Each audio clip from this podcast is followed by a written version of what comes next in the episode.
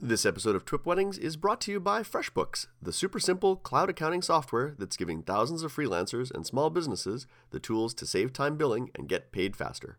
Try it free at freshbooks.com slash weddings. This week on Twip Weddings, I've got Photo Joseph, aka Joseph Linaschke, on the show to talk about apps for wedding photographers. Joseph is here today to talk about the current state of the photo app market and share some lesser-known apps that might be of interest to wedding and portrait photographers.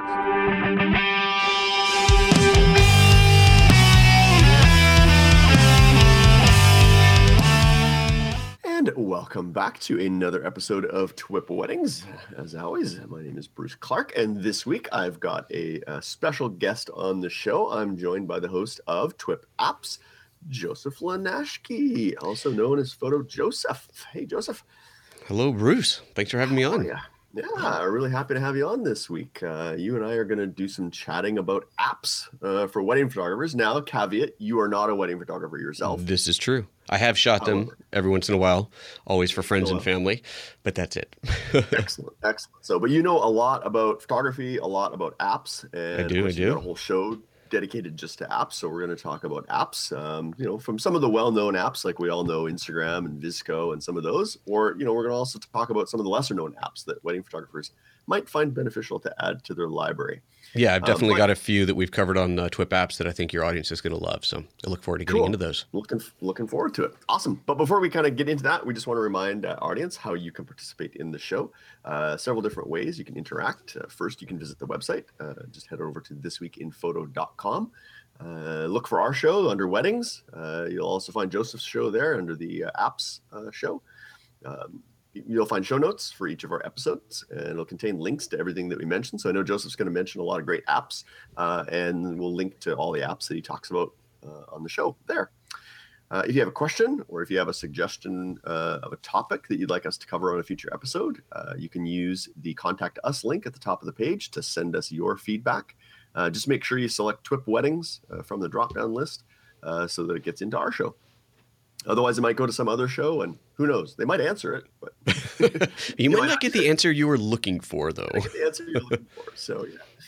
Um, and if you prefer using social media, just add the hashtag TWIPWED, and we'll periodically scour the internet for those posts. Um, we've also got an Instagram uh, account, so you can follow us on Instagram at TWIPWED, and we've also got a Facebook group, uh, Facebook.com. Uh, just search for TWIPWED on there, and we got a pretty active group. Lots of people in there posting uh, questions and sharing their work with us, and all kinds of good stuff. So lots of ways you can interact with us. So You know, I didn't know that you had a dedicated Facebook page for do. your TWIP show. I think I need that. I must Yeah. have that. You must have that. Yes, I must have get that. I should get that.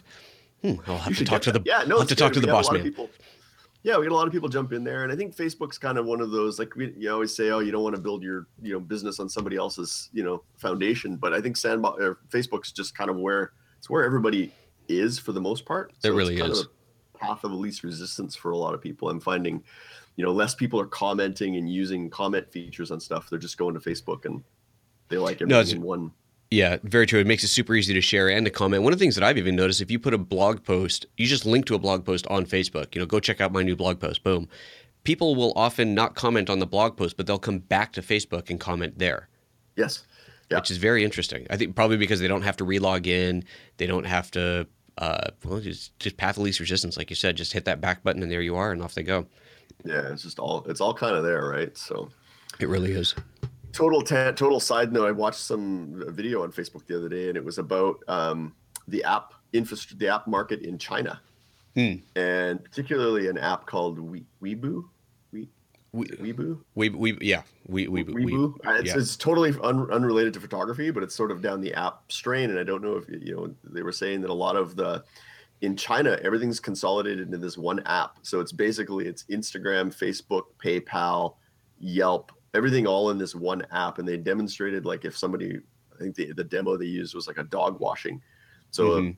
people were at home they saw a dog washing company on Weibo. they got them to come to their home they paid them with this app they did everything through this one app right. and they said that's kind of the you know where maybe uh, you know north american corporations would love to go um, but the scary thing is then just the consolidation of all that data in the hands of one organization I don't is, know that it's it's consolidation into the hands of one org because it's it, Apple's doing the same thing with Messenger and Facebook's doing the same thing with Facebook Messenger. And the idea with the, with Messenger on iOS that is coming I guess this fall uh, with iOS 10 or whatever the heck it's going to be called, um, that you have many apps within. So you can call an Uber from within Messenger without having to leave it. And Facebook's got the exact same thing, and it's it's apps within an app. It's like a sub app or something like that. So yeah, the, I think the data apps or whatever.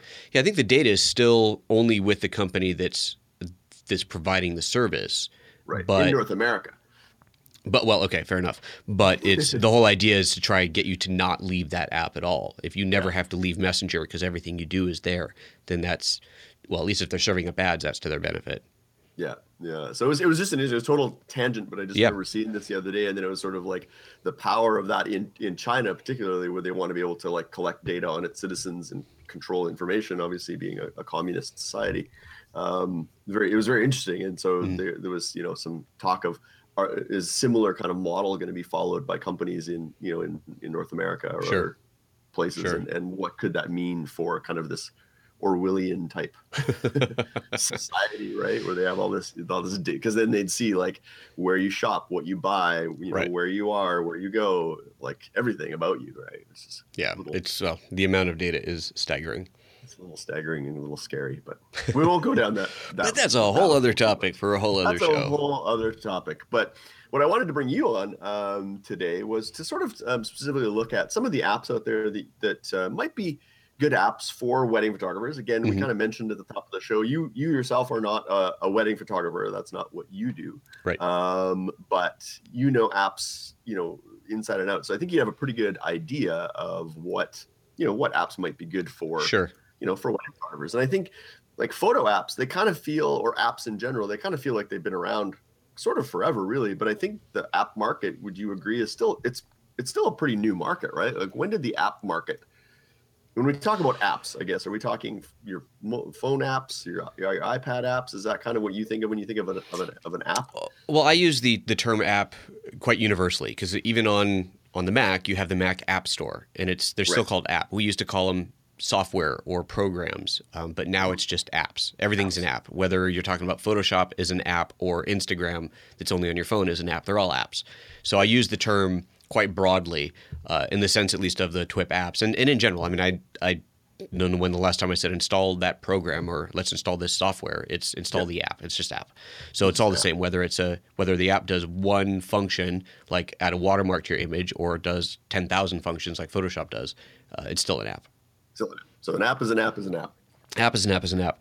And I think that where the market's what's really interesting about the market now is that there are so many apps that do just a couple of functions and do them exceedingly well. And that's a really cool thing to see. And as as the systems allow us to hand photos back and forth between the apps more seamlessly. Um, I'm, I'm an iOS user, so I don't really I don't know how all this works on Android, but at least on iOS, it's quite seamless to hand an app a hand a photo from one app to another to another um, that allows you to have this larger, all encompassing system that you build yourself basically that allows you to do the things that you want and not have a bunch of bloatware on there that you don't need. It's just right. it's so a pretty cool way. together your own version of a Swiss Army knife rather than having some company put forth what their vision of a, of a Swiss Army knife of apps is. is yeah, is precisely. For. It's a good good analogy. I like it. Yeah, excellent. So, for those who aren't familiar with with you and yourself, obviously you've been on TWIP a number, you know, for a number of years. Sure. Um, so, if anybody listens to TWIP, they've they've probably heard you on there. And then, obviously, you've got your own show, the the TWIP Apps uh, mm-hmm. show on the network. So, people maybe have heard you there. But for those maybe who haven't, tell us a little bit about who is who is Photo Joseph. Who is Photo Joseph? So, I'm a, Joseph? primarily a commercial and portrait photographer and these days more commercial than portraiture. And that's that means not just still photography, but video as well. I'm doing a lot more video work lately. So um, with some reasonably good sized clients, which is nice. Uh, for example, did a well, I just got back from a shoot for Panasonic in San Francisco, and we did a shoot earlier this year for Panasonic in New Orleans. That was for the launch of uh, of the GX85 camera. So that was a, a really cool piece about kind of lifestyle photography in New Orleans using that camera. So that's a project like that, I act as uh, as director and DP, and and just kind of it's you know all encompassing. There's a lot going on. There's a there's a crew, but it's a fairly small crew. And we put together big video projects like that. Uh, still photography. Most of the commercial work is local. Um, I live in a tiny little town, Ashland, Oregon, and I have a handful of local clients, local businesses that I do their photography. So there's always that, and then portraits as well. Um, I kind of shied away from doing the simple portraits because it's just it's not enough money in it unless you're doing a lot of them you're acting like a factory and i just i'm not set up for that. So i go for a much higher end portraiture. Uh, actually something that was inspired by wppi uh, an event that i know many of your guests will have attended or will want to attend at some point the wedding and portrait photographers uh, wedding and portrait photographers international right? That's what it stands for wppi yeah, yeah. Uh, that event in Las Vegas, and uh, where, one of your own was talking about building a side business from your wedding business, doing portraits and doing these really high end portraits and treating them almost like a like an engagement shoot or, or a wedding itself and making a big deal out of it. And so that's something I've started to do, where it's an all day affair and we're doing portraits where we're going all over town wherever you want to go and charging appropriately for it. So this isn't, right. isn't a couple hundred dollar headshot; it's a couple thousand dollar experience and uh, and that's been that's been really interesting to work on. It's still something we're building and playing with, but it's an interesting format. Ooh, I like that. That might be a side topic that we can have you back on to talk more about because I think yeah, there's a lot of wedding you know photographers out there that particularly if they're in an area like where we where I live, I'm up in Edmonton, Alberta, and it's you know it's wedding season is very seasonal.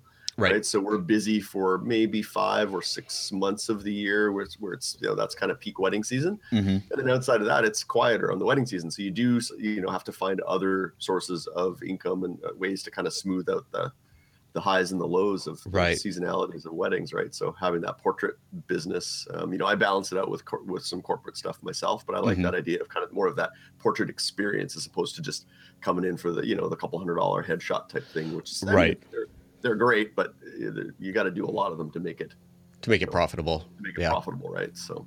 Yeah, absolutely, and especially if you don't have your studio already set up for it. So if you have to do a setup and tear down for a you know couple hundred dollar headshot, it very quickly that becomes just a waste of time. Yeah, it's no fun at all. Yeah, yeah. I mean, I don't know if it. Sorry, dipping. It's a commodity, right? Yeah, yeah, and I'm not. I mean, there's so many photographers in this town that will do hundred dollar headshots. I'm not. I'm not about to do a hundred dollar headshot. That is just not yeah. my market. Yeah. So yeah. I have no interest. Yeah, yeah, but it, it is an interesting topic, and um, I don't know if it's really enough for a whole show. At least coming from me, because it's not my thing. It's not my my full time profession. But certainly, just to set up that side business and to to approach it more like the engagement shoot. It's an experience. It's not just you. It's you and your family, you and your you know whoever you want, you and your pets, whoever you want to be involved. And yep. the way excuse me, the way that I set it up is I charge either a half day or a full day. Those are your options. And we during that time we go anywhere you want. You can change outfits as many times as you want. Basically, you you have me for the day. Um, yep. We can shoot in my studio. We can shoot in your home. We can go to the park. We can spend three quarters of that day driving to a location because that's what you want to do I don't care. A lot of portraits are, oh, you get three outfit changes in two locations. It's I just I mean that is just stupid. I hate that idea. Then it's the oh well, I really wanted to try this other outfit on. Nope, sorry, you've already hit your three yeah, outfit sorry, limit. You're, yeah, you're at your three outfit limit, and yeah, exactly. yeah, and that's just that's just silly. And you charge enough to make it where you know if you run an hour over, who cares? You're making yeah. enough. It's fine. You're you're there to treat the client, um, treat the client right. So yeah, it's a it's, it's a fun approach to it. Yeah, it's yeah. experience, like, and I call it that experiential portraiture. Yeah.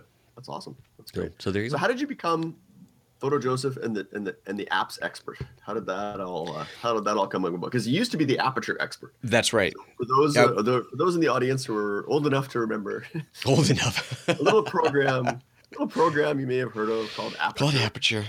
So yeah, I used to work at Apple, and while I was at Apple, we we launched. I was on the the apps department, Pro Apps, what it was called. It was in Pro Apps. Um, originally working with Final Cut Pro, and then once photography apps started to come out, we um, we launched iPhoto.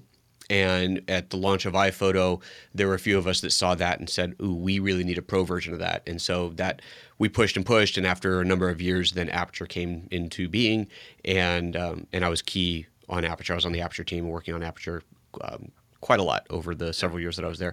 I left in 2009, and just what I guess it's been two years now, or God, it's been three. When? How long ago did they kill Aperture? Whatever it's been, depressing. It's been a, few, it's um, been a couple years now. It's been a couple yeah. years at least. Yeah, two, maybe yeah. three, um, since Aperture was got the kibosh put on it. And since then, so the website that I was running after I left Apple was Aperture Expert, and it was all about, obviously, all about Aperture, doing training and so on in Aperture. Um, once it got killed, the app needed to find a new focus, and so now it's it. It took a while to figure out what it was going to be, but it is now photoapps.expert, and so it's Okay, all yeah. about it's all about the photo apps. Yeah, excellent. Good stuff. Excellent. My It's dad has about- appeared, and he's yeah. So, I don't know what my dad looked like. He's now he's now part of the show. So, yeah, wondering what he's at. Um, so yeah, so on the on the website we talk about, uh, as I was saying before, an app can be anything, and that's we focus on photography related apps. So it can be uh, much like the TWIP Apps podcast. It can be any app. It can be on your iOS uh, device. It can be an Android app. It can be a Windows app, a Mac app. It can be cross platform. It can be whatever. And we do a series of tips on apps. And a tip might be just a kind of all encompassing large look at an app, or it might be a very specific here's how to do X using Lightroom or Photoshop or Capture One or whatever it might be. Okay. And uh, So yeah, we try to get a few tips out a week. Um, doesn't always happen, but try to do three a week. And um and yeah, just to get them out there. We do video tips as well on there. Uh, I do something called live training, which the current live training series I'm working ri- on right now is Lightroom for Aperture users. So, being that obviously I was an Aperture user, now I'm using Lightroom and I'm trying to train on Lightroom from an Aperture perspective. You, this is how you used to do it in Aperture. Here's how you do the same thing in Lightroom, or here's what you can do in Lightroom you couldn't do before, or here's you can't do this, so here's the workaround, and, and so on. Yeah, so that's valuable for anybody that's in that aperture space because there's probably still people who are still using aperture. Like aperture didn't Absolutely. stop working all of a sudden, right? It still Right. works. People can still run it, and there probably people, you know, because changing your whole workflow and switching to a different application, that's a, you know, it's a lot. It can be a lot of work, particularly It if is. it's your busy season. It's typically not the time you want to be trying to change the oil in your car while it's driving down the highway, right? So, Right. Um, you know, they might do that something. So having that knowledge, right, to be able to help people transition to them. How have you found the the mover? Is that do you now use Lightroom as your primary? I do, I do, and I'll software? I'll I'll tell your your listeners what I tell all of my listeners um, and viewers that when it comes to the transition, unless you have a really really really good compelling reason to, don't take your existing Aperture library and migrate it over to Lightroom or Capture One or anything else. Just don't bother because that migration is not going to be seamless. There's just no two ways about it. It is not going to be seamless. As you pointed out, Aperture still works but it's no longer in development. At some point, it will stop working. But for now, it still works. And even on macOS Sierra coming out this fall, uh, we have confirmation that it still works there as well. So we now, yeah, we've got another year of, of use in it. Okay. But chances are, you want the new features. You want the things that are in Lightroom or Capture One or whatever app you're using, because there's a lot of really, really amazing features in there that never made it into Aperture because it obviously they stopped developing it so long ago. So what I tell people is start fresh. Just start a brand new library, uh, catalog in the case of app, of Lightroom, and start clean. Keep your other old stuff in Aperture, and when you need to get to an old picture, just launch Aperture and get to it. At some point in the future, yes, Aperture is likely to stop working, and when that point comes, then you can make a decision. And you have to remember that just because the OS is updated, and let's say uh, so what is it, what's coming out? macOS Sierra is coming out next. macOS whatever is going to come out after that. Let's say with yeah. let's say whatever comes out next kills Aperture. No one told you you had to upgrade your OS, right? If Yep. you keep a system with macOS Sierra on it and running Aperture, that system will run as long as the hardware is physically capable of running. So you can always go back and get to it. And at some point, you never know, at some point, there might be a better way to transition. Like right now, you can transition your Aperture library over to Photos, and all of everything comes along with it. All your adjustments, all your metadata, everything's there. The problem is that Photos is so basic that you can't get to a lot of it. You can't see the metadata that's actually in there. You can't readjust many of the adjustments that are in there because the tools simply don't exist. But who Ah, knows? okay. Maybe they will one day. We just don't know what's going to happen with photos. Yeah. So, yes, that's my advice. Leave it in Aperture, leave that system running, build a new library, start over in a new app. Um, that'll give you a chance to learn while you don't have 100,000 photos to contend with. And, uh, and build up from there. And then, you know, if you decide you don't like whatever app you chose, there's other apps that you can pick and choose and try those out as well. Yeah, I'm hearing a lot about uh, Capture One uh, Yeah. these days. I'm really starting to see more and more photographers at least take it out for a test drive and and you know see what it's like because they either are finding you know finding for me like I'm an I'm a Lightroom user. I use Lightroom, but I'm finding this you know I just want it to be faster. I mean it's Yeah. it's just oh I wish they could just do. They keep adding some of these things in there that I. I don't. I don't need as a as a working wedding photographer. Mhm. I don't need now. They're probably great things for some people. I don't need a map thing in you know in my right. I don't need the faces feature. Like I Hmm. don't need any of that stuff. Mm-hmm. I want it to be fast, and I need it to be fast. that's, that's, what I need it to be. I need it to so be fast. if if I'm understanding what you're saying is you need it to be fast. I think I'd like it to be fast. Yeah, okay, so it, that's that's where I'd love to see them. But I know that that stuff, even though it's it helps us, it's not sexy. It doesn't sell the software, so they right. need the you know they need the bells and the whistles. Right, you need the bullet points. Yeah, absolutely. You know, just saying, oh, it's the next version is faster. It's not enough. It's not a very sexy marketing point, right? Yeah. So. Well, however, that's while that is absolutely true, the fact that now most people are buying it as part of a Creative Cloud subscription, they no longer have to sell you on the upgrade. They just add features as it goes. So I that's think true. there's less necessity to add sizzle when you can just get to the meat of it and speed things up a little bit. So you know, that would certainly be good. Um, yeah, Capture One is definitely gaining in popularity, and um, I think a lot of Aperture users are liking it because it does look and feel a lot more like Aperture than Lightroom did and they have an, an importer that is far better than Lightroom's importer. So if you if you do have to take your Aperture library into it, if you for whatever reason you have to or you want to, um, it's it works uh, much much better. You get a lot more out of it when you do it in um, in Capture One. But there's also there's more stuff coming. You know, I mean, I know some I know of at least three companies that are working on apps that they hope will replace Aperture, things to compete directly with Lightroom, Capture One, and the defunct Aperture. So okay and these are things that'll be coming out over the next year to two years. And you know who knows what's going to happen? Some of these might be the holy grail app that we've all been waiting for um, and they might fall flat on their face as well. Yeah like ON1 seems to be really kind of pushing in that direction right? Right. They are. They've been talking about it um, haven't seen anything yet and uh, so hopefully that's going to be as exciting as they're saying it's going to be but time will tell yeah, they're sort of looks like they're moving towards raw processing and all right. of that. They were for a long time they were more of just a plug-in, right? That plugged into Photoshop or plugged into Lightroom or what have you, and was more for image enhancement or creative effects and things. Right. Whereas now it's you know they seem to be moving towards wanting to have a full you know suite of tools for doing the the raw processing and the yep and the you know, you know the cataloging and all that kind of stuff, right? So. Yep, absolutely. So we'll see what happens see what happens in that in that front. So um so let's talk about some some apps. What are some yeah. of your favorite apps? Let's start with let's start with the desktop and then let's work our way out to mobile because I think okay. those are really kind of sort of two different realms in some ways. I know there's some that there are a lot try to they try to work t- together, right? So like Lightroom, for example, has the desktop, but then there's obviously some Lightroom mobile apps. Sure, sure. Work together, right? But let's let's talk about just sort of dedicated kind of desktop app desktop sure. app for what yeah absolutely so what i'm going to do is because obviously your users know the, the basic ones the lightrooms and the photoshop and that sort of thing so sure. i'm flipping through my list of of apps that we've done shows on on the twip app show so that Perfect. this way I can reference it and people can actually, if they want to learn more about it, they got a whole episode they can watch about it. Uh, so I'm going all the way, and I'll, I'll, since you want to go it, do it by platform, we'll uh, we'll jump through that that way. So TWIP apps episode two. So just the actually we start even with the first one. It was an app called ACDSee, which okay. has been around forever. It's a mm-hmm. photo editor that's been around forever. It's primarily, I mean, it's cross-platform, but really it's a Windows product. The Mac version lags significantly behind the Windows version. So for your Windows listeners, uh, Windows user listeners, ACDSee it's pretty impressive. When I watched the demo, that we're in the TWIP app show, we do a, a, live demo. So this the format of the show is me and the developer or someone representative of the company, and they actually demo their app, and so the users can see it. So it's a video podcast. Okay. And it was a really impressive app. Just the the way they did brushing and layering, and um, the kind of effects that they had built into it was quite impressive. So I watched the whole thing and I mean, watched the demo with the guy and going, wow, this is great. I can't wait to put this on the Mac. And he's like, yeah, well, the Mac version doesn't have this, this, that, or the other thing.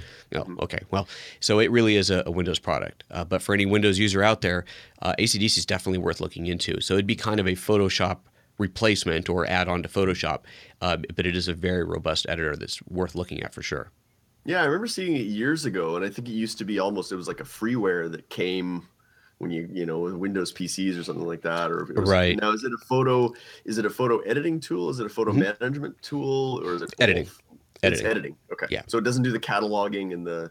It has a, a, degree of that, but um, it is uh, that's not their strong point. Okay. So it's so, primarily for for image editing. Right. Primarily for image editing.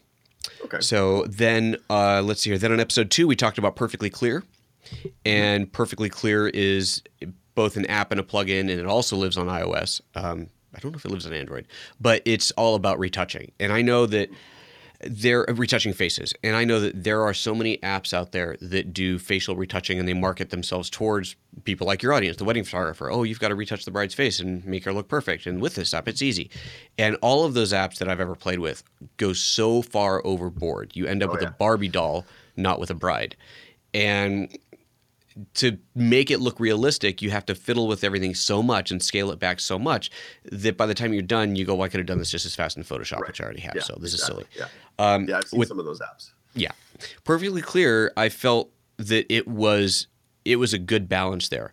You could you absolutely can push it into the Barbie doll territory, but by default, it gives a very believable, very realistic enhancement, doing things like whitening teeth and brightening eyes and getting rid of dark rings under eyes and smoothing skin, and it does it at a degree by default that is believable, that is acceptable, that is not overdone. So Mm-hmm. Yeah, that's something. like plastic Barbie dolls. Yeah, I had a chance to see check out their booth at WPPI this past year, and uh, we interviewed them and spoke with them and Mm. and got a chance. They gave me a, a, a- trial of their product and had a chance to kind of try it out, and it was really really impressive. And what I uh, really liked about their product, and I'm probably taking some of your thunder there, but what I No. really liked about the product was you could do this to one photo, and then it had this intelligent facial recognition that then you could take and apply that, and it would find the face and the eyes and the mouth and everything, and you Right. could do it in batch. So if you Yeah. had a wedding and you needed to retouch a, br- a pimple out of the bride's face, you could retouch it in one photo, and it would actually find that pimple in all the other faces, no matter where their face was, Yep. and and and and do it. So that to me was really really cool because I hadn't seen ones that were able to do it kind of on, on you know in a batch and do a decent job of it, right? Yep. Yep. Absolutely. Yeah, it's it's great. It's definitely a good tool. So anyone who does a lot of facial retouching, it's uh, it's worth checking out. Cool. Absolutely. So let's see. Here's another one. Uh, this was episode five. This is an app called Polar, P O L A R R, and Polarr is a all-encompassing photo editing app with curves and layers and not layers, sorry, curves and um, uh, gradients, gradient adjustments that lives both on the Mac and on iOS, and it's a virtually identical app on both sides, and that's pretty cool. It's it's a pretty robust editor, and it came out first on iOS, and it was it's really impressive what you can do in there, especially with the gradients. And for as a Lightroom user now, that's one of the features that is in Lightroom that wasn't in Aperture that I love the most. The ability to do gradients as far as whether you're just going to darken a sky, or I use the radial gradients as uh, dodging and burning instead of brushing it in. I'll often use those because I think it just it works very well. It's very quick, and I find I could do that with Polarr on iOS, and now you got Polarr on the desktop as well, and it does the same thing. And that's so that's a really cool one. I, remember hearing about that program, but I never really checked it out. So Yeah, it's it's definitely worth checking out. Now, a lot, like something like this, if you're a a uh, very adept Photoshop user, then there's probably not a whole lot of sense in, in using Polarr because it doesn't. Polarr doesn't do as much as Photoshop, of course. And if you already use Photoshop inside and out, then you know there's probably no point in looking at it. But Yep. if you aren't a Photoshop user or you're not paying the 55 bucks a month or whatever it is for the Creative Cloud, and you're looking for something more affordable that does a lot of these basic adjustments, Polarr's a great one, and I really like the UI on it. That's a that's a pretty cool app to use. very cool. Now is that a is that a app that you download and install, or is it a cloud based? Because I know No, that it's- it's there's an usually this move towards this cloud based stuff too, right? Like cloud based apps where Yeah, I don't know. For photos- an app, but Yeah, for anything photo related, I I have no interest in trying to do cloud based. It's just just too much moving files back and forth. And Yeah, you know, I want to yeah. work with big, full resolution TIFFs and raw files, and yeah, no, that's it's got to Yep. be on your desktop. so you it's got to live on the desktop or on the on the IO, you know, on the mobile device. Yeah, yeah, I think that's uh, I think that's fair. Yeah. Um, all right, let's see here. Another one. Um, Twip Apps episode six. We talked about DxO Optics Pro 11. That was just a big upgrade to Optics Pro. And one of the features that I know your users would like is there's a. Um, let me see if it's not the denoising. Now, now that I've said that, I'm realizing I forget what the tool is actually called. Um, wasn't a denoiser. Oh crap! I'll try and remember the name of it. Maybe I'll get it fired up and look. But if you go into the negative, it does a skin smoothing that's really nice. It's a very believable, very subtle skin smoothing that uh, just take out those larger pores, take out the finer wrinkles. Um, that can look quite nice. and that's the DxO optic.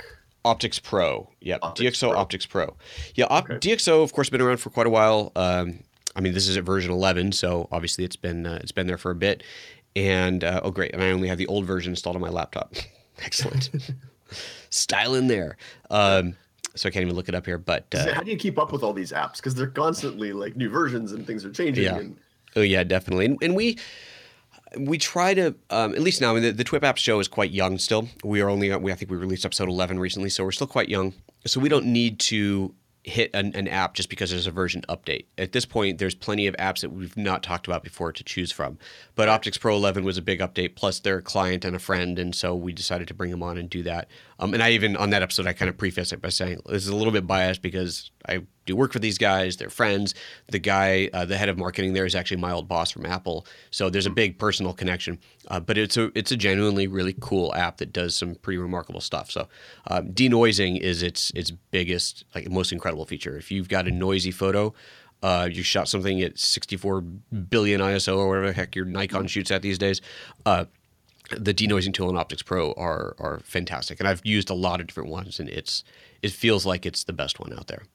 So is Optics Pro one of those apps that's really good at certain vertical things? As you mentioned off the top, sort of you have your Swiss Army knife programs, and then you have your programs that are just really good at doing one or two specific tasks. Would that be like perfectly clear? Is obviously a, good example of like, right the retouching. Would this be one where it's they have some very specific yeah uh, tools? Yes, and well, yes and no. And yes, in the sense of they have a few things that they're very, very good at, like the denoising. That's a real strong point. But no, in the sense that, that it does have pretty much all your tools. You have your levels and saturation and curves, and you've got all those things in there as well. So you could use it as your primary editor, like a Photoshop. Um, or you can use it as a plugin, and it acts as a plugin for Lightroom. So what I'll the way I use it is for those very specific things because I'm in Lightroom and I've got an image that I just it's so noisy I need to do more than what I can do in Lightroom or do better than what I can do in Lightroom, and I'm willing to take the time to do it instead of just dragging a slider in Lightroom and saying good enough. No, I'm willing to take the time to really push it. So I'll take it into there and, and push it. So there's a few different features that they have that are worth taking that extra time to to make that extra step to go from Lightroom out. And it's a very clean round trip process the way the whole thing works. So it makes a great add on to your Lightroom toolkit, uh, or it's just it is a very good standalone if uh, if that's all you're using. Cool. Yeah. Excellent. That's a good one. Alrighty, let's see here. Um, another one that's both on iOS and the desktop is Priime, P R I I M E kind of like Polarr. They decided took a word and added an extra letter to it. Yeah, take a remove remove a vowel and just go all consonants. and there you go. Do, right. Right. I got to get those. Websites they can get available. well, that's, that's true. That's yeah. true. So Priime is another one that started as iOS, but now is on the desktop as well. And Priime is it's probably my favorite go-to for a quick look. Uh, this is not an editor. This is not I'm going to go in and dodge and burn and, and change the shadows. Not this is kind of a one-touch. Instagram style looks. However, the looks are much more involved, much more in depth than what you get out of Instagram, and there's a lot more to choose from. And the way that this company works is they they work with photographers, real working professional photographers, not the guy who's got a camera in, on weekends. You know, it's not GWC. This is a, okay. real photographers, yep. and they spend. Um, a considerable amount of time with them working through what their look is, finding their defined look or couple of looks they might have, but their defined look. And then basically reverse engineering their look so that they can apply that with their own software with a single tap. And mm. so it's as you can imagine, it's a lot of trial and error and trying to figure out exactly how to develop this look and what is your look? Is it okay, your shadows are lifted and your highlights are blown out and your uh, your reds are desaturated and your greens are super saturated. Okay, that's easy to figure out, but it's more to it than that. And figuring out how to really involve that photographer's look into a preset that, that can then be applied to a wide range of photos is certainly a challenge. And but that's right. what they do. So they do that and they come up with these one tap looks. And when you the app is free on ios so it comes with a few looks and then you can buy packs of i think maybe for $10 you can get everything else. And they now okay. have the app on the mac as well. And they're it costs more up front because, uh, but it includes all the looks. You can't. There's no in-app purchase on the Mac uh, uh, on the Mac app. Okay. So they had it. Yep. You know, it was, it was, an all or nothing. Yep. So you get it all there, but you get these one-tap looks. And uh, one of the neat things about the app is when you first load up a photo, it will evaluate the photo and recommend an adjustment, recommend a look for it. Mm, and that's interesting. Honestly, probably nine out of ten times, one of the first three that it's recommended I go, oh yeah, that's awesome. That's hmm. perfect. Uh, so it's yeah, not. I've seen presets before where you go and you they show examples and then you and then you go and apply those presets to your own images and you're like, oh, just the, doesn't, doesn't work. even look. Yeah, it doesn't work, right? So Right. No, this one you pull it up and you see immediately. So let's say you bring up a well a portrait. You, you're a wedding photographer. You shot a wedding portrait. You've got your bride and groom. Uh, I don't know in front of the seaside, and you pull it up and it looks at the picture. It it requires an internet connection for this to work, and it's sending a very small but very specific amount of data back and forth to their servers. And we had a whole discussion on this on TWIP about privacy and how this all works. But they're not sending the picture. They're sending information about the dynamic range, about the color palette, and a few other things about the photo and sending that. And based off of that, it's not based off of, oh, it's a bride, it might it might want this preset. Uh, It doesn't know that it's a bride. It knows that it's got a lot of white and a lot of blue and um, you know very high dynamic range or whatever else the picture has, and it recommends based off of that. And oh, okay. so very it's, it's scientific. Very very scientific. Yeah.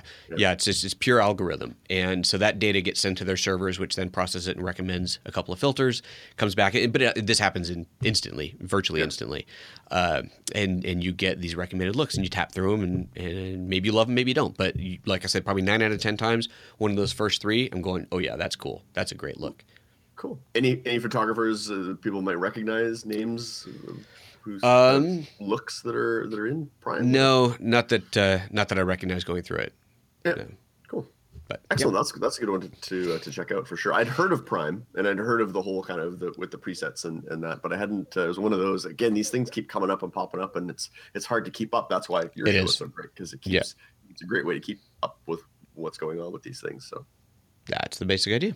So that is that's the extent of the desktop apps that uh, that we've hit. A lot of the ones that are coming in have been uh, iOS mobile based. So that's the extent of the uh, the desktop ones that we've got to talk about from the TWIP apps show. Okay. So let's talk about mobile because I think mobile's, you know, it's an emerging space. Like if we go back and look at the whole app ecosystem, right? Before the iPhone, like when the first iPhone came out, which was what now? How how long ago did the first iPhone Well, come out? n- nine years because next year is going to be the 10 year anniversary. So so nine years ago, when the first iPhone came out, there actually wasn't an app store. Correct. Right. So the app store didn't come around until was the second version of the iPhone. I think it was maybe more than that. I think it was probably third because it was. Was it third? I mean, it was, yeah, it was time. Well, obviously, it was with the OS, not the uh, not the device itself. But yeah, I think it might have been the third. It took a while. Yeah. So the app, the idea of a these an app store and apps on a mobile device is something that's really rel- still relatively new, right? Like it's probably six, seven years, seven Sure, years we call old. it that. Sure, we yeah, can call it that. Somewhere, somewhere. Billions have been made. billions have been made, and billions of apps have probably been made too, right? Um, I mean, there's just so many apps that are out there now. I remember when it first launched, there was only so many. And if you got in on that game really early, you had you know pretty good opportunity to make a lot of money. Do you think Yeah. that's still the case for Oh, yeah. mobile app developers? yeah, oh, 100%. It's I mean, I harder. guess Pokemon Go is a good, perfect case case Right, example. But right. Except apparently they're not making a lot of money. Um, No, it, it's it absolutely is still an incredible opportunity, and it's now it's not about just making it. You have to make something that is spectacular, but then getting it noticed. That's obviously the hardest part. Getting that app noticed so that people see it and download it is yeah best app in the world. If it just sits there, nobody buys it, not going to make any money. Yeah. So, what are some mobile apps that you've seen come along that maybe are or fit into that category? That they're just they're amazing at what they do, but they're just not very well known. Everybody knows Instagram, and I Sure. think everybody knows VS, you know, VSCO, VSCO, and yeah. probably Snapseed, Sure. some of those, right? But what are some other ones that you've come across that maybe are better than those apps, but just don't have the that cachet, that name? Sure, no, absolutely, and, and better is a is a big word, obviously, because it's it's that's all very subjective. Uh, you know, a lot of the apps that we've already talked about, they do very much of the same thing, but do does that UI resonate with you? Do you like the way the app works? Do you like the final output? Does the look sit with what you want it to look like? Uh, Sometimes it's just you know you might you look at an app and you go it's got a great curves tool, but I just don't like the way that it handles curves. Curves is not a defined black and white thing. Curves is very much algorithmic and depends on how the engineer codes it. So you may wa- love the way curves works in one tool and hate it in another. Right. Uh, so that's yeah, it's it's very subjective. But uh, but to go through the apps, and again, we've got a list of apps that we've looked at on the show. Um, like here's one that's uh, it, it's this is very small. It's a two man company that did it, and uh, I don't know you know financially how they're doing. I don't know if they've been selling millions of them or just a few, but it's a really cool app. And this one was called Preset, very generic name, which makes it a bit harder to find. But again, this uh, is something will be linked in our show notes. So TWIP, this is TWIP Apps episode three, and it's called preset and basically the idea is that you build a preset that is based off of things like curves and color filters and shadow adjustments and so on and you go in and you create all these adjustments and then save it as a preset much like you would save a preset in lightroom that you can then apply to a photo but you can create your own presets and this is on your ios device and then apply them to photos in batches or even turn on the preset and then flip through your whole library and see all of your photos with that preset applied oh, without cool. actually applying it. So it makes it very quick and easy to browse through and, and see where this preset works. Sort of pre-visualize what, what it would look like. Yeah, exactly, cool. exactly. So that's a pretty cool little app. Um, not the the greatest UI in the world, but it is a fun little app that definitely uh, you know gets gets the job done. If you want to create something that's your own, you don't want to use somebody else's look. You want to do something completely from scratch, but repeat it. Be able to save that look and apply it over and over again. It's a great tool for that. Oh, that's cool. And is there a, like a marketplace where photographers can like sell their presets and things, or is that? I don't think so. That was quite a while ago. We recorded that. I'm looking at my own description of it, but I don't believe that you can. I think it's really yeah. more for personal use. I, I, could be wrong in that though. I could be wrong. Yeah. Don't quote me on that. Cool. That's called preset. Preset. There you go. Yeah, that was episode three. P R E S E T, or is it? Yeah, like spelled like normal, which is why it's so hard to find. I know. You type in preset, and there's going to be a billion different uh, things that are yeah, going to come up. Yeah. Yeah, but yeah, the app is just called preset. Oh, cool. Uh, all right, here's one that was particularly cool, and this is an iOS app that is has nothing to do with photography itself, but is useful for photographers. And this one's called Zither, Z-I-T-H-E-R, and this we covered on episode four. And Zither is all about organizing your gear, keeping track of your camera gear, keeping track of your serial numbers, locating user manuals for them. Of just with one tap on there, it'll find the user manual for that lens or flash or camera body, whatever. Very and one of the big things about it is it keeps track of your warranty. So mm. if you let's say you buy a brand new camera today and it's got a two year warranty, right? So you punch all this in and it's really easy. With the app, you scan the barcode on the box of your new camera and it goes, oh, that's a 5D Mark II, and it adds it in and it gets all the specs in there, and then you add in the serial number. Um, it might even pull the serial number off the barcode. I don't remember. Anyway, yeah. but you get that in there. Yeah. And it knows, okay, the, the warranty on this camera is two years. I have no idea if that is actually true, but it knows what the warranty is. And then it'll tell you it'll say hey in six months your warranty is going to expire. In three months your warranty is going to expire. Hey in 30 hmm. days your warranty is going to expire. It pops up these reminders so that if you've got one of those you've got this niggling problem on your camera that you, you know you got to get this thing in for service before your warranty expires you don't forget. You don't miss that window because oh the warranty expired a week ago and now i'm finally ready to send it in uh, right, and now you have to pay for it. Yeah, and now you got to pay for it. So it's just a fantastic tool for keeping cool. track. Yeah, just keeping gear organized and keeping track of the serial numbers and stuff like that in case anything happens or if you get gear stolen. You know, we hear yep. you know stories occasionally of wedding photographers that get gear stolen and then being able to find it and track it. And, I mean, you can always yep. go back into your metadata in your you know in your Lightroom or whatever and track that down. But it's yeah, yeah, that's just a nightmare. Yeah. Yep. Yeah, and when when I had them on the show and we were talking about it, one of the features that they didn't have that I asked for, and they they liked the idea, and so who knows, it may be there by now. I haven't checked it recently. Uh, was the ability to generate reports of your gear for exactly that reason. If you get something stolen, all right, I want to have a report of all my lenses, all my stuff, um, not just for the police in that case, but also for your insurance company. Mm-hmm. Like for my insurance company, I need to generate every year. I generate a list of all my gear, serial numbers, value, everything, and I used long before Zither was available. I've been using a desktop app for this, so I've got quite a large database of everything in the studio, and it's labeled as far as whether it's a stays in the studio or it's something that goes out because it falls under a different insurance category. And uh, and I have the ability to generate those reports, and I can see exactly the value of all the equipment in the studio at any given time. And so that's something that that I was saying they need to put this in there. And again, they may have by now. I haven't checked it in a while. But that's a good uh, one, yeah. Yeah, but yeah, you got to keep track of your gear. As soon as you get more than a couple bodies, or a couple lenses, you really want to keep track of that stuff. Absolutely, yeah. And I know it's you know a lot of wedding photographers that you get you know in the chaos of a day, you put a, something down somewhere, and it's easy to lose. You know, I hear of wedding photographers all the time that they go come back from wedding and go, oh, I'm missing a flash or something. So right. I, I have a system as to how it all goes back in my bag. Sure. And so that at the end of the night, I can quickly kind of visually scan, and if if there's a slot open and it's something's it's empty, right. you know it's missing. Like, where did I put that? yeah, which is great if it's just a case of where did you put it, but not so great if it's a case of who took it. now it's gone. Yes. Yeah. Yeah. Yeah. Yeah. Yeah. And so now you want that you want that info to report the follow follow the police report and tell your insurance company Yeah. that you need some money. Cool. Absolutely. Zither. How do you spell Zither? Z I T H E R. Okay. Zither. Okay. Zither. Perfect. Yeah. Yeah, and that again that was episode what was it? Uh, episode 4. Okay. Um, all right, next one. This jump up to episode seven. This is uh, an app called Fripito, and this is going to be a wonderful app for your location wedding photographers, your destination wedding photographers. If you're Okay. going to a city that you've never been to before, especially as a wedding photographer, you need to find great locations to get those those great shots. You know, you want to take the bride and groom out of if you're if they're paying for you to fly halfway around the world, clearly you're going to do more than just shoot the wedding. You're going to be shooting a lot of portraits. So you want to get them away from just the wedding venue. You're going to want to go all over the place. And so Fripito is an app that allows you to explore destinations, but the, everything in there is created by photographers. so mm, the way that Fripito works is they they hire a photographer who's a native of a particular city, let's say Hong Kong. So a known photographer who lives and works in Hong Kong, who they then pay to go out and shoot all these iconic locations, give recommendations on time of day, time of year. These are the things you got to watch out for. This is when you avoid the tourists. This is whatever things you need to know, the secrets about that location to get the best shot, they're all in there. And Very again, cool. they're they're written by photographers, so it's not a tour guide who's doing Mm-hmm. it. It's not, you know, I I don't know, whatever. It's not some. It's it's a photographer who's writing this info for you. That's great. So they're they're a tour guide with a photographer focus, basically, right? Yeah, pretty they- much, yeah. What they're going. Yeah. Yeah. Yeah.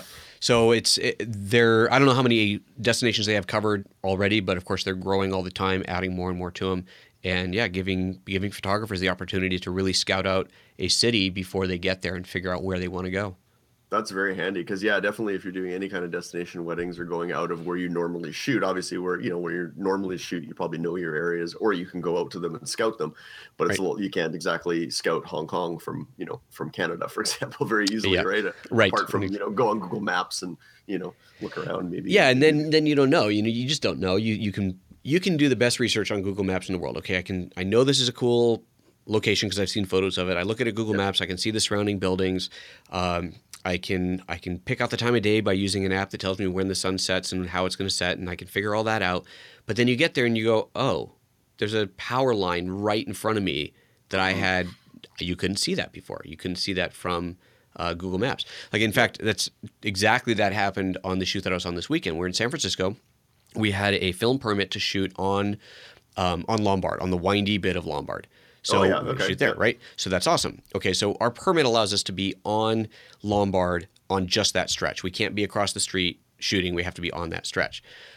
And we're looking at it going, okay, well, that being on that stretch, we know is not going to get us the shot. So we're looking at surrounding buildings, and we saw a building where from the rooftop would look like it'd be a great shot.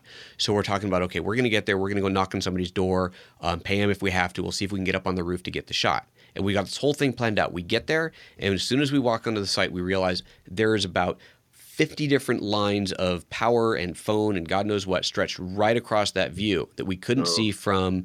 Uh, we were using the Apple Maps app where you in 3D on the iOS and you spin around.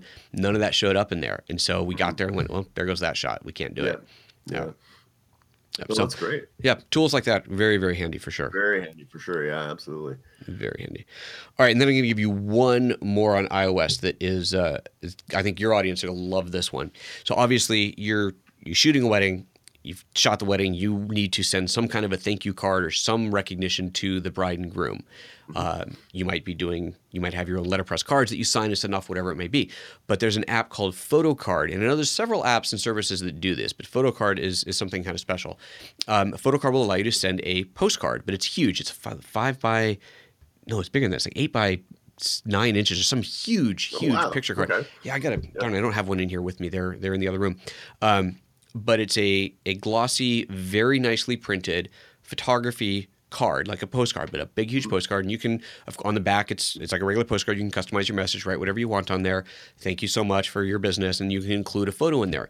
And I know as a wedding photographer, obviously you're not going to deliver your pictures the next day. It takes time for you to deliver those, and the bride and groom are they're chomping at the bit. They want those pictures.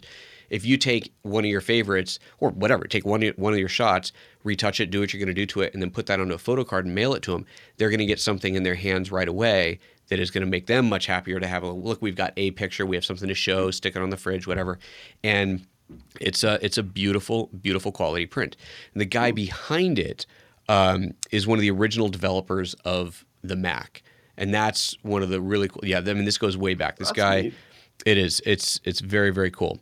And so you, it's, his name is Bill Atkinson, and you get into uh, this I mean, the TWIP episode was it was a little long. Bill really we got into a lot of details on there, but it's he's such a legend, is such a, an interesting person to talk to, and his passion for making super high quality images is it comes through on this, and you totally understand what it is he's doing, and he's hand printing uh, hand looking at every single one of these. And if an image needs adjusting, he'll do it. But if it comes from a, a pro photographer, he he he doesn't touch it. You know, but Right. it's it's pretty phenomenal what uh, what they come out like.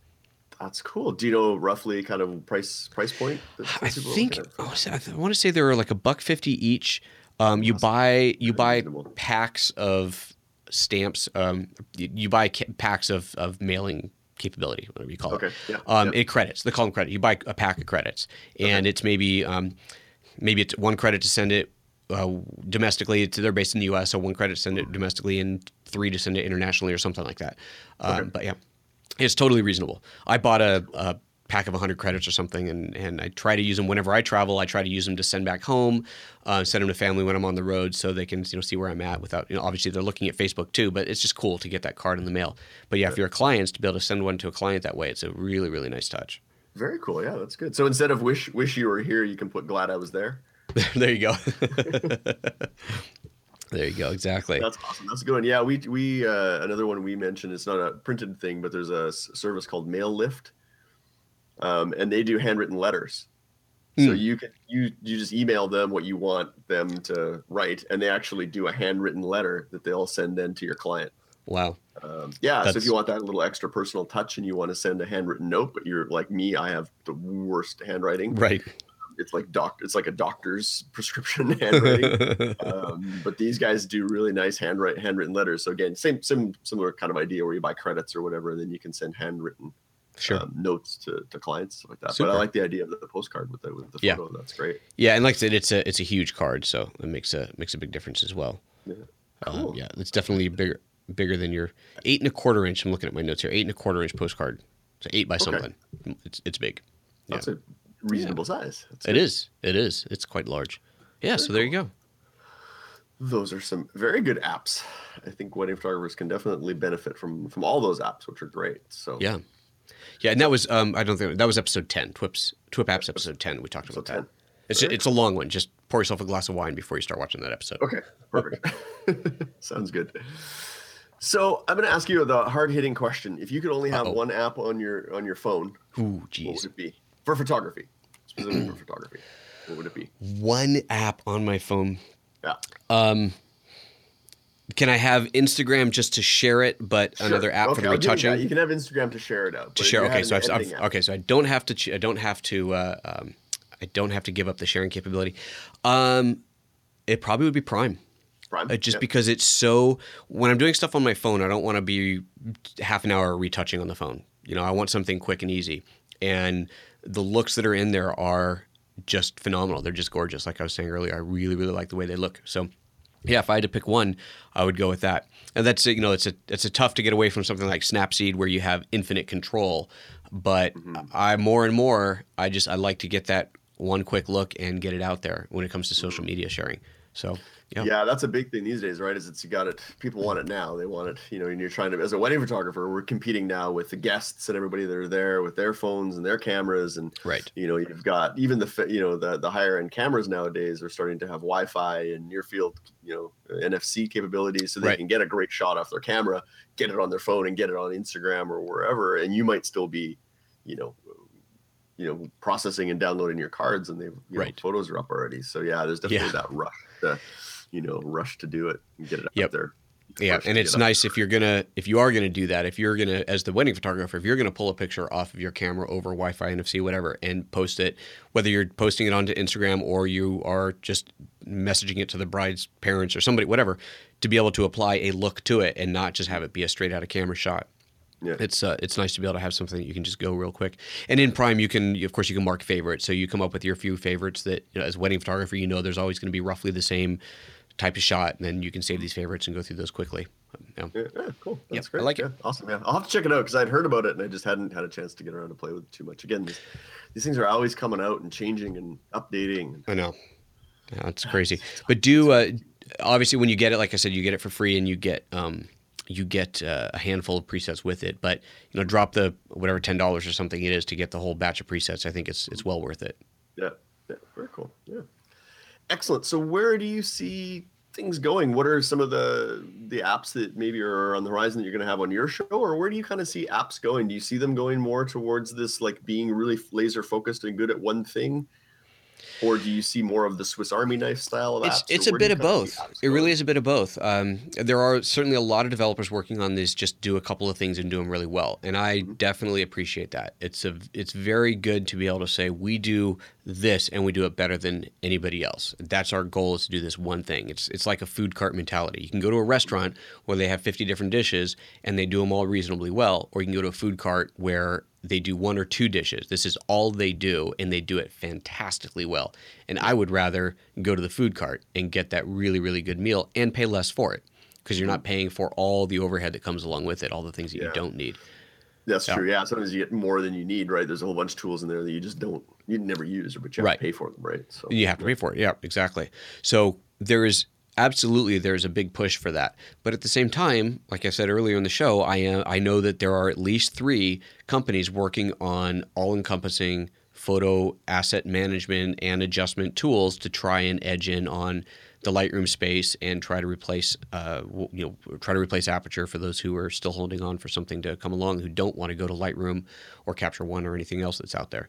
So there, it's out there. Now that obviously requires a heck of a lot more resources than a guy in a garage, Mhm. right? You can be a developer in a garage and develop, or in your bedroom, whatever, and develop a really cool app and get it out there. And as a one-person operation, make a huge splash, make a ton of money, and make an incredible app.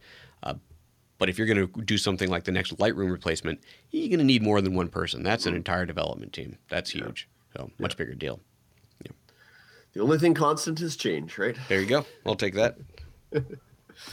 Excellent. All right. Well, those are some really good picks. Um, like I say, we'll we'll link to all the things, all the apps that we talked about in this episode, um, in the show notes for this episode. So make sure you go over and visit that if you want to learn more about any of these apps. Uh, and and sort of, I'd imagine probably a lot of these apps have uh, they're either fairly inexpensive if they're mobile apps, or they're you know they have demos or whatnot available.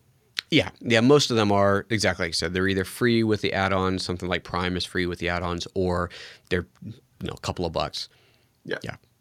Awesome, good stuff. All right, well let's uh, let's move on. We've got uh, we've got a listener question. So each week uh, we try to answer a listener question, and this week uh, we got a question from Alan. And I know again, I know you're not a wedding photographer, but you're a photographer, so you might have some input as far as as what Alan is looking for. But he's looking for a lens bag. Um, he shoots weddings uh, using a double uh, black rapid strap Mhm. uh, with identical bodies, but different lenses on each camera. And he'd like to have a bag that's very kind of flat to the body, but would allow him to carry. He's looking to something that'll hold up to three lenses and some small accessories. I'm guessing like a flash or something like that. And he's hopefully looking for something that looks manly. So I guess what I don't know anything with So- pink and lace. yeah, or I was saying something? I not not perfect, not pink and lace. Yeah, not pink and lace. So I guess he's he's asking what uh, what else we're using. So I'll, I'll throw it to you first, and then I've got a couple suggestions. on Actually, why don't you do it first? Because I've got an idea, but I got to check the name on it. So Okay, you go first, and okay, so a couple up. things that come to mind um, would be the ShootSac. So that's uh, one that I've seen. It's kind of uh, like a neoprene type uh, bag. Um, I think they come in different sizes, and you can get them in different colors and things. You can get them just a straight black one if you want something that's kind of inconspicuous and kind of neutral, I guess, if you will. But you can get they make different covers, and it's like a stretchy neoprene, and you can uh, you know it's got room in there for at least two or three lenses, um, and probably some accessories. So that's something called the ShootSac.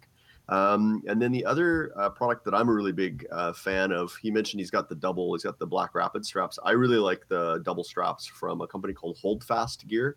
They make these really nice. Um, they make them out of different materials, but I have the really nice leather ones, uh, and uh, those can carry the cameras. But they also make a, a series of bags that kind of work in conjunction with their system. And they have one that's called the Sightseer uh, lens bag, and it's like a lens pouch. I think it can hold about two or three lenses so it's not very large. Um, it kind of clips and connects to their strap system, but you can get it, I think, just by itself. Um, they're not an in, inexpensive bag, but they're really nice looking bags.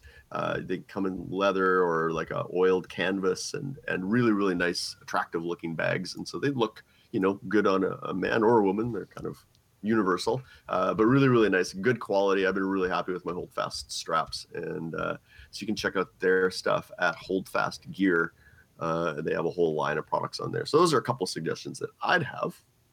Very good. You, Joseph. What would you suggest? Oh, well, I did. I found. Uh, I got the name together. What I wanted. Here, I'm going to switch over and show off. Um, cool. Now, Alan didn't say. I'm assuming he's shooting an SLR, but he might be shooting mirrorless. But I don't know if that Im- impacts your decision or your recommendation. Um, it would actually, because this is definitely bigger gear, and I was going to bring up my screen, but for some reason that's not working, so I'm not going to do that. Um, that's right. But the the system that I I I'm going to talk about. And this is something that I own that I used back when I shot with big, heavy DSLRs and when I was doing more events. Uh, and it's from Think Tank. And oh, Think yeah. Tank has an entire belt system where you can you can buy individual lens pouches. So they call them lens pouches, and then uh, obviously just depending on the size of the lens that you're going to put in. And each one is really designed to shoot uh, to carry a single lens. And I know that on the bigger ones, they even have zip out extensions on the bottom. So if you wanted to buy one of the slightly longer ones that would carry, say, a 7200 f4 Canon lens, but then occasionally you want to put a 7200 2.8, which is a bigger lens in there, you could zip out the bottom. It, it kind of expands out and gets a little bit bigger. Now, these things can either attach to your existing belt, and you just strap them on your belt, or they have this whole belt system called, uh, let's see, there's belt system, camera belts, there's the Pro Speed belt, the thin skin belt, and then the steroid speed belt. So the speed belt system is just a big, heavy duty belt that you put on and then you clip mm-hmm. all these things to it and the bigger one has extra padding it's super super broad and you can uh, clip some pretty heavy bags on there and uh, not really feel like it's weighing you down too much Probably see a lot of sports photographers or the guys at the Olympics with that stuff on, probably. Yeah, exactly, exactly. So these are they're great because I remember when I was shooting with these things, it would allow you to. Um, well, first of all, every bag's going to have a cinch closed top, right? So you open that up when you're out shooting. You need to get into it quickly. It has a flap that drops over it, and that flap can velcro down to keep it secure or the flaps have a little cover on them so you kind of re- pull another flap over the velcro so that the velcro can't stick to itself it can't stick mm. doesn't close yep. so it's yep. just flopping around but it makes it super quick to just slip your hand in there but you still have it covered so if you're in you know inclement weather or whatever you've got something covering it so that the, the gear isn't exposed but really quick and easy to get into and there's and even also not making that ripping noise. exactly, you're not making the ripping noise when you're opening the strap. Yeah, super important. And I remember one of the bags that I have on there is actually a lens changing pouch. It's just an extra bag that's always open. That's on your. You keep that you know pretty close to your front, and so that way it's it might be right over your thigh, but when you bend down, it's not going to get in the way because it's it's empty. And its whole purpose in life is a place to temporarily put a lens while you're swapping lenses. So you hmm. take your lens off, drop it into that pouch, pull the lens out of your other bag, and attach it to the body, and then take the one out of this lens uh, temporary, the changing pouch, and drop it into the proper storage pouch. And that was yeah, that was a really neat tool. I really liked having that on there. So yeah, yeah the speed speed belt system from uh, from Think Tank, it's fantastic. Cool. Yeah, and I think I, when you mentioned the the system, I also think Peak Design also makes a, a series of like lens uh, little clips and things you can put on your belt, just that'll hold the lens, and for doing like fast lens changes and stuff. Right. Like right. So there's yeah some stuff from Peak Design as well. So there's a lot of great different systems out there. So that there are. Hopefully that gives Alan a few places to to look. Excellent. Excellent. All right. Of course, if uh, you've got a question for us, we want to hear from you and answer your questions. So just head on over to thisweekinphoto.com and uh, click on the contact us button to send us a question or a message. Uh, you can also send your questions by email, uh, twipwed at thisweekinphoto.com. Or Facebook is also a popular spot. A lot of people are asking questions on Facebook. So uh, join in the discussion there and uh, ask your questions there. We're going to take a quick break, and after the break, we are going to share our picks of the week. This episode of TWIP Weddings is brought to you by FreshBooks. FreshBooks' all new version of their cloud accounting software has been redesigned from the ground up and custom built to transform how freelancers and small business owners deal with their day to day paperwork. I think we can probably all agree as wedding photographers that you know accounting is one of the one of our least favorite activities. But uh, FreshBooks has created a super intuitive tool that makes it really easy to create and send professional looking invoices in less than 30 seconds. Uh, there's no formatting, there's no formulas to worry about. Just really simple, clean and professional looking. Um, you can add your own logo, color scheme, so that your invoices reflect your brand. And when you send out an invoice, FreshBooks can show you if your client has seen it. So no more excuses that the client never got the invoice. Um, you can set up online payments uh, with just a few clicks and get paid up to four days faster. Uh, they're super. They've got a handy deposit feature, so it allows you to invoice for a payment up front when you're kicking off a project. So if you're booking a shoot or booking a wedding, and you want to take a retainer from a client, super easy. Uh, your clients are going to appreciate being able to pay by credit card right uh, right off the invoice, so it makes it nice and easy on clients. We've talked about customer experience. That's a great customer experience to deliver to your customers. Uh, FreshBooks also uh, they've revealed uh, some other features to help keep you organized and streamline your you know the business side of things as a freelancer, a small business owner. Uh, they've got a redesigned dashboard in the new version, so it's designed to sort of curate and answer the most important question: How is my business doing? Just know at a glance, you know what do you owe, what's overdue, uh, and whether you're in the red or in the black. Uh, the notification center works as your personal assistant, so it tells you kind of what's changed in your business since your last login and what should be dealt with, like overdue invoices. Uh, FreshBook also automates late payment email reminders, so you can spend less time chasing clients down for money, which is always great. Uh, you can also take pictures of receipts on your phone using the FreshBooks iOS app. Uh, FreshBooks will also handle your time tracking, so when it comes time to create an invoice, you'll know what you did when you did it. So get ready uh, to experience the simplest way to be more productive and get organized. Most importantly, get paid quickly. So, FreshBooks is offering a 30 day unrestricted free trial to our listeners. To claim it, just go to freshbooks.com slash weddings and enter weddings in the How Did You Hear About Us section. Start your free 30 day trial today. We thank FreshBooks for their support of TWIP Weddings. All right. Well, before we bid adieu, we want to just give you a couple picks of the week. I know we've given a lot of picks with the, the different apps and stuff that we talked about this week, but um, we thought it would be good to stick with our regular format and give a, a pick for our audience that can be uh, anything as long as it's somehow photography related. So, what uh, what can you suggest for us this week, Joseph? All right. Well, I'm gonna I'm gonna take advantage of my my presence here and do a double pick. So part first one, just a quickie, is my site, the photoapps.expert for all kinds of photography, photo apps education. Um. The the obviously the photo, uh, the TWIP apps show ties into that as well. But on there we have a ton of free content, and we also have a monthly paid membership that gives you access to a lot more content as well. So um, please do go check that out, and just as a way to learn all about these different apps that are out there, get some mm-hmm. tips with them, and uh, and so on. But the big tip, the big tip of the week is grab this thing over here. So I can do this without unplugging it. So this is for your higher end wedding uh, video shooters. And this is the Ninja Assassin from Atomos. And the Atomos Ninja Assassin is a, a both a media recorder, it records straight from your camera to SSD, and also a big, huge viewing monitor. So mm. I use this thing on all video productions now. So I'm shooting with the GH4, you're shooting 4K with the GH4, and instead of shooting to the internal memory card, I shoot straight to the SSD that is on this. Make sure it's not recording now. There we go. That's on this, so I can pull this SSD card out, and this one's a 480 gig. I've got 960 gig cards pop that thing in there, and I can record straight to ProRes, so you get a higher quality image, uh, uncompressed image, straight to ProRes, 422, 10 bit if your camera supports it, and uh, you get something that's way, way better than what's coming out of the camera natively. Mm, wow.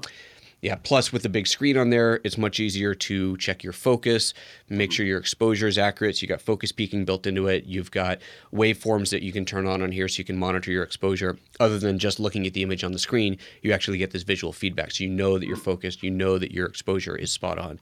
And uh, and obviously it's a much bigger screen than just looking at the tiny LCD on the back of your camera.